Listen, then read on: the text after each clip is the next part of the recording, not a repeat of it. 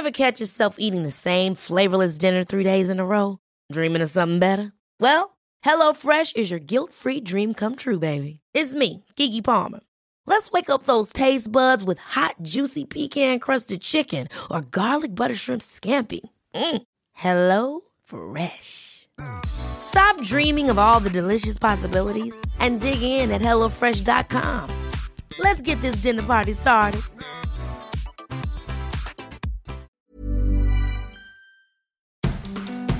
I'm Flick Everett, and I'm Yahoo's senior lifestyle editor. Welcome to the Life Edit podcast. Each episode, I'm joined by a different guest editor, and we'll be discussing the top stories of the moment. This past year has made most of us more conscious of our health than ever before. So that's why today's guest is very timely. It's our health reporter, Alexandra, and she's here to talk to us about antibiotic resistance. Hi, Alex. Hi, Flick. Lovely to see you. Thank you very much for coming. So, it's quite a weighty subject, I think. So, before we get on to that, let's have a little question because I know there's been a lot of difficulty and pain for nearly everybody in different ways this past year, some more than others. But also, I have seen people talking about the positives that have come from this situation too. Some people are talking about spending more time with their family, you know, the lack of commuting, working from home has been good for them, getting a dog even. So, what has your silver lining been, if there has been one, with this past sort of year and a few months? Oh, well, I haven't got a dog, unfortunately. I think for me personally, it's been. I feel so well rested. I think I've caught up on about a decade's worth of sleep because obviously socializing wasn't possible for so long and I've not been commuting, I've been working from home the entire time. So I just feel like I've really caught up on the sleep that I lost during my whole adult life. yeah, I think that's a brilliant answer because I think for a lot of people it's the same thing. We're not pushing ourselves perhaps in the same way that we used to to to do everything, to go out, to work, to commute, you know, have people around. It has been quite relaxing. I mean, for me as well, I usually feel quite guilty about relaxing and not doing things and I'm always thinking, "Oh, you know, they had us round, I should have them round. I need to cook dinner on Saturday for loads of people. This time I've just been watching box sets and it mm. has been really nice. And I do have dogs. They weren't pandemic puppies. I had them before, but they have been a real comfort actually when I've when I've not been able to see my family. Having two spaniels has been a very nice thing. So I think from a health perspective as well, dogs do loads of good things. So when you can, get a dog. That's my advice. Yeah, there was a study that found people took um, comfort in their pets during lockdown. Absolutely. They really were. They really were because my family are hundreds of miles away at the moment and I couldn't see them for a very long time and it was very difficult. But knowing I had two dogs who loved me anyway and would come and sit with me on the couch and be cuddled, that was a huge, huge bonus and I loved it. So I'm very grateful to them. They're lovely. Um, moving on to more weighty matters. So, antibiotic resistance. I mean, this sounds so scientific, but actually, it's a huge issue that can affect everybody, can't it, if we don't get a grip on it? So, why aren't we talking about it more, and what actually does it mean? Antibiotic resistance occurs when antibiotics are drugs that work against bacterial infections, the bacteria no longer respond to those antibiotics. So, it's actually a huge, huge issue. And in terms of why we're not talking about it more often, this has been bubbling under the surface for decades, ever since the penicillin was discovered by Alexander Fleming. It's been an ongoing issue and it is on people's radar. For the time being, there are still antibiotics that work, but we are approaching a really critical point where there may be some infections that are just incurable. I think during the pandemic, other aspects of health have taken a bit of a backseat. They're not making the headlines, but antibiotic resistance hasn't gone away just because we're not hearing about it during the pandemic. Yeah, that's a really good point because so much has been pushed to one side while we've all focused so hard on coronavirus. But this actually is always ongoing, as you rightly say. So, how big a problem are we talking about? I mean, could we all suddenly find ourselves dying of bacterial infections once again, like in Victorian times? You know, is it going to be a global problem? How how huge is this issue? Well, the World Health Organization calls it one of the biggest threats to human health, and the statistics here are really, really stark. In the US, more than 2.8 million antibiotic resistant infections emerge every year, killing over 35,000 people. I think one of the most well known is MRSA. It's a bit of a mouthful. That stands for methicillin resistant Staphylococcus aureus, so we'll call it MRSA. But that lives on the skin well, of around. Well done for saying it. that lives on the skin of around one in thirty people, completely harmlessly. But if it gets into the body, it can cause really quite serious infections to the blood, the lungs, the urinary tract. And as its name suggests, methicillin resistant Staphylococcus aureus, this is a bacteria that once responded to the antibiotic methicillin and no longer does. And in the US, more people die every year from MRSA than AIDS, Parkinson's disease, emphysema, which is a lung condition, and murder combined it's just such a huge issue. I mean, gonorrhea, that infects around 44,000 people in the UK every year. It's resistant to nearly all antibiotics. It has evolved into a superbug. There is just one class of antibiotics that still work against gonorrhea, and they're called cephalosporins. So, this is not an issue that's not at the forefront. This is something we have to be dealing with now. That's absolutely terrifying when you explain it so starkly and indeed correctly, obviously. So I imagine a lot of people might be thinking, well, if we can tweak the vaccines for coronavirus, for instance, why can't we tweak antibiotics to make them work better? You know, we have all these labs, all these scientists. Is it not possible to improve on the antibiotics we have? Why can that not happen? So, bacteria are living organisms, they just happen to be microscopic. So, they evolve just like animals and plants evolve, but they evolve very, very quickly. You can actually track their evolution in real time in a laboratory, whereas in other species it's over hundreds of thousands of years or millennia. So, it's like survival of the fittest. They will evolve, and the mutations that help them to survive will stick around.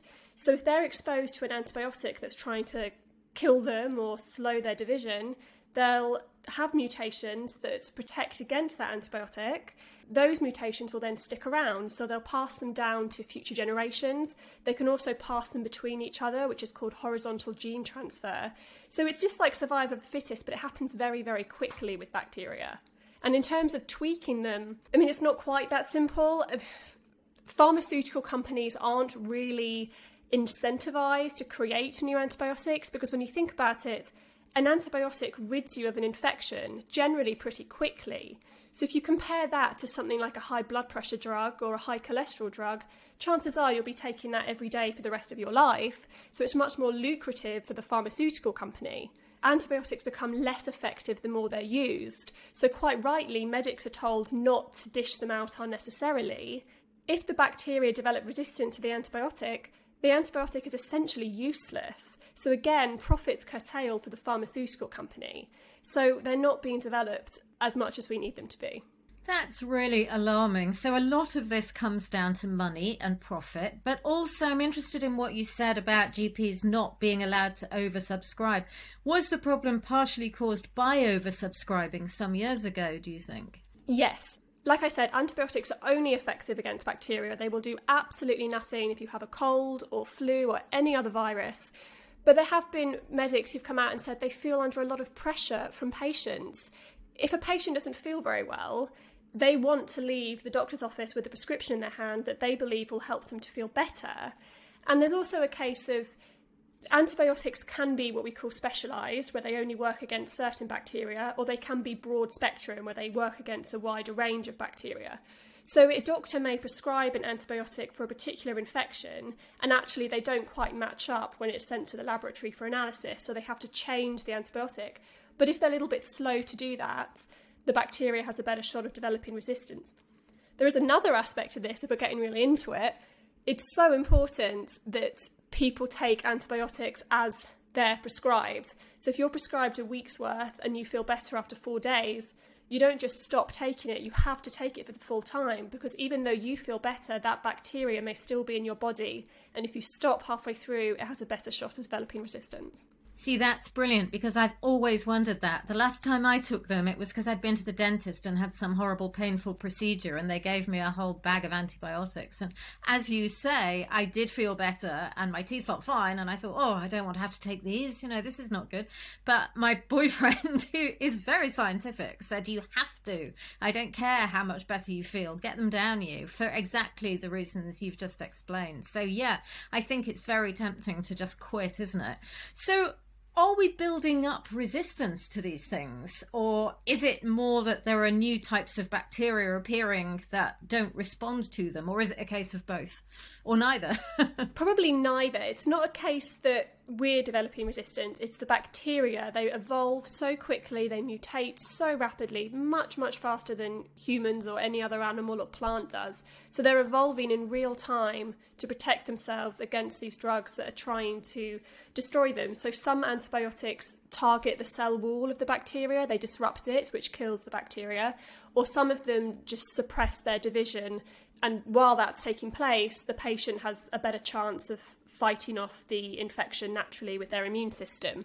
So the bacteria, looking out for themselves, are trying to protect themselves from this drug that is trying to destroy them. It's so alarming, isn't it? It just makes us feel as if our bodies are in a constant war with bacteria. So if a GP gives us antibiotics and we sort of think, maybe I don't need those, you know, I am actually feeling a bit better. Is there ever an argument for saying, actually, no, don't prescribe me antibiotics because I am worried about the growth of antibiotic resistance? Is there anything else you can give me? Or if you get prescribed them, should you just take them no matter what? Well, look, antibiotics can be life saving. And if you have a bacterial infection, it's so important that you take them if that's what's prescribed to you. The Centres for Disease Control and Prevention, which is an official body in the US, they do recommend that if you're talking to your doctor and they seem a bit too keen to prescribe antibiotics, you could say, I'm concerned about resistance, is there another option? Although not everyone necessarily wants to question that authority. But I think really, if you're prescribed them, it is really important that you take them word for word as prescribed, like we said. But it's also really important that you don't put your medic under any pressure. If you've got the sniffles, antibiotics are going to be completely useless anyway. Why add to the problem? yeah, exactly that. Um, now, what about side effects, which is a slightly side issue, but I know that they can affect certain people. I have read that they can affect your gut flora. I mean, is this something that we should be concerned about? They can affect the gut flora. So, because they combat bacteria, some of what we call good bacteria that reside in our gut, and they do all sorts of things. They don't just digest your food, they boost your immune system, they're being linked to mental health. They can wipe out those populations as well. In terms of sort of compensating by taking probiotics, the research is really muddled. It's pretty inconclusive whether there's any benefit to that. Also, there's such a range of bacteria, there's a range of probiotics, there's a range of antibiotics. Getting them all matched up and replacing the one you lost is quite complex, and the, the evidence isn't really there. Side effects, serious ones are rare. Allergic reactions are more common. Around 1 in 15 people are allergic to penicillin oh, wow. and cephalosporins. But most of those reactions are mild and they can be controlled with antihistamines. But of course, if you know you have that allergy, you should tell the medic. If you feel really out of sorts, you become seriously unwell, that could be a severe allergic reaction and you need to seek medical attention. Yes, good advice, definitely. Don't just assume that you're supposed to be feeling terrible. It's just generally good advice in life. Um, just on a, on a more serious note as well, how has this affected prescribing around coronavirus? Has it been an issue during the pandemic, or is it just something that's rumbling underneath? Has it come into contact with people who might need them while they're ill with coronavirus? Well, this is a, there is evidence that this is becoming more of an issue during the pandemic. So, like I said, antibiotics become less effective the more that they're used. So, people who are severely ill with the coronavirus may catch what we call a secondary infection. So, quite commonly, that's bacterial pneumonia. So, even though the antibiotic won't help you overcome coronavirus any quicker, it can combat that secondary bacterial pneumonia. And if you are severely ill with the coronavirus and then you catch another infection, your chances of having severe complications become higher. So some medics have issued antibiotics just to be on the safe side, but actually, there was a recent study published in the Lancet Microbe Journal, and that found that up to 85% of people in the UK who were hospitalised with the coronavirus in the first wave were given antibiotics, but just one in 10 of them actually needed them. So they are being given out when they're not needed at really quite stark rates. I mean, 85% given them, but just 10% needed them. That's very, very scary as a statistic, isn't it? it makes you feel we're awash with unnecessary oh, yeah, antibiotics. So, is this a global issue or is this a sort of privileged West issue where we get antibiotics willy nilly and the rest of the globe is crying out for them? I mean, is it across the world or is it just kind of on our side of the world? It's a global issue. Nobody's immune to this.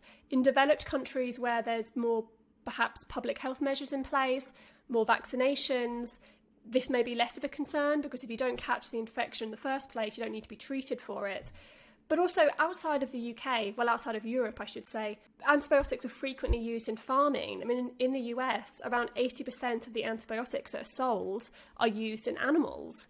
And the antibiotic resistant bacteria can then reach people via the meat. Now, this is banned in Europe, but it takes place in the US, it takes place in Asia. So, this is a global problem. It really is. And we need to keep an eye on that as we open up more to the globe as well, I imagine.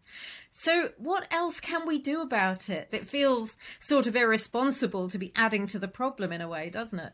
So, there's lots of things you can do. Um, like I said, never put your medic under any pressure to give you antibiotics. Don't skip doses, don't share doses if you're prescribed two weeks worth of pills and it comes in a packet with three weeks worth, don't save the leftovers for future use. You need to dispose of them in a sealed bag. You could even mix in something that's not very pleasant, like coffee grounds or cat litter. So, if any young children or pets are poking around the bin, they're less inclined to touch the antibiotics. Uh, keep up to date with your vaccines. Lots of bacterial infections can be prevented through vaccines, for example, diphtheria and whooping cough. And also just hygiene. I mean, if you go to the toilet and you don't wash your hands properly and there's an antibiotic resistant bacteria in your gut, that could then get onto your hands. It's on the door handle of the bathroom, you're socializing with friends. Maybe one of them has a suppressed immune system because they have a condition like diabetes. You could pass on that bacteria, and if it's resistant to antibiotics, that person could become really severely unwell. So, we all have a role to play in this. So, wash your hands, sing happy birthday, whatever you need to do. But it could really be really effective if we all just take these things more seriously. Thanks, Alex. So, this is obviously a huge topic to explore. There's so much more to know than we can possibly cover today. So, if people do want to go a bit more in depth into this somewhat worrying issue, do you recommend anything that they should read just to give them a bit more information and a bit more insight into what's going on with it? Yeah, absolutely. There's a great book called The Drugs Don't Work A Global Threat. It's available on Amazon. It was written by Professor Dame Sally Davies, who's England's former chief medical officer. She delivered a TED talk on this and she said that she loses sleep over antibiotic resistance.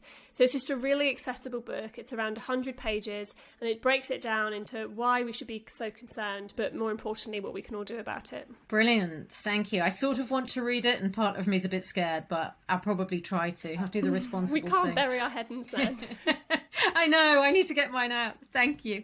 This is all we've got time to discuss today. But if you'd like to read more and keep up with all the latest health news, you can head to Yahoo Style UK to find out more. And thank you, Alex, for joining us today as well. Thank you. Next time, I'll be talking to another of our experts, so don't miss that. Thank you for listening. And if you enjoyed it, please write us a review and make sure you subscribe on your favourite listening platform.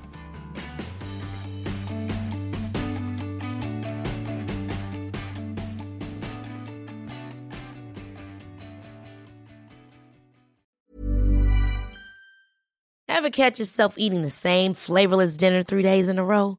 Dreaming of something better? Well, HelloFresh is your guilt free dream come true, baby. It's me, Keke Palmer. Let's wake up those taste buds with hot, juicy pecan crusted chicken or garlic butter shrimp scampi. Mm. Hello Fresh. Stop dreaming of all the delicious possibilities and dig in at HelloFresh.com. Let's get this dinner party started.